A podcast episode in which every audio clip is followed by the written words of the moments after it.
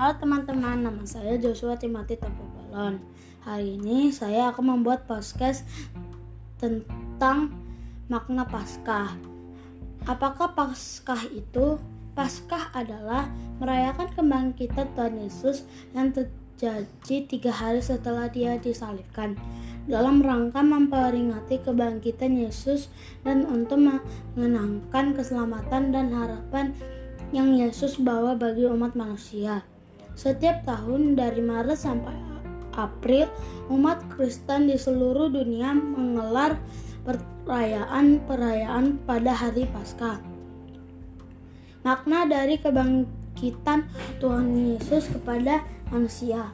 Hal pertama yang dilakukan oleh Tuhan Yesus setelah kebangkitannya adalah membiarkan orang-orang melihatnya, memastikan bahwa ia ada, dan memastikan fakta tentang kebangkitannya.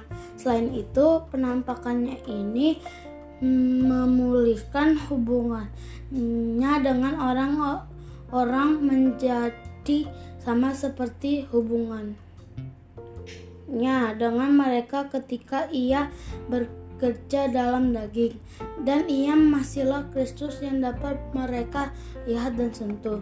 Dengan cara ini, salah satu hasilnya adalah orang-orang tidak ragu bahwa Tuhan Yesus telah bangkit dari kematian setelah disalibkan, dan tidak ada lagi keraguan terhadap pekerjaan Tuhan Yesus untuk menebus umat manusia.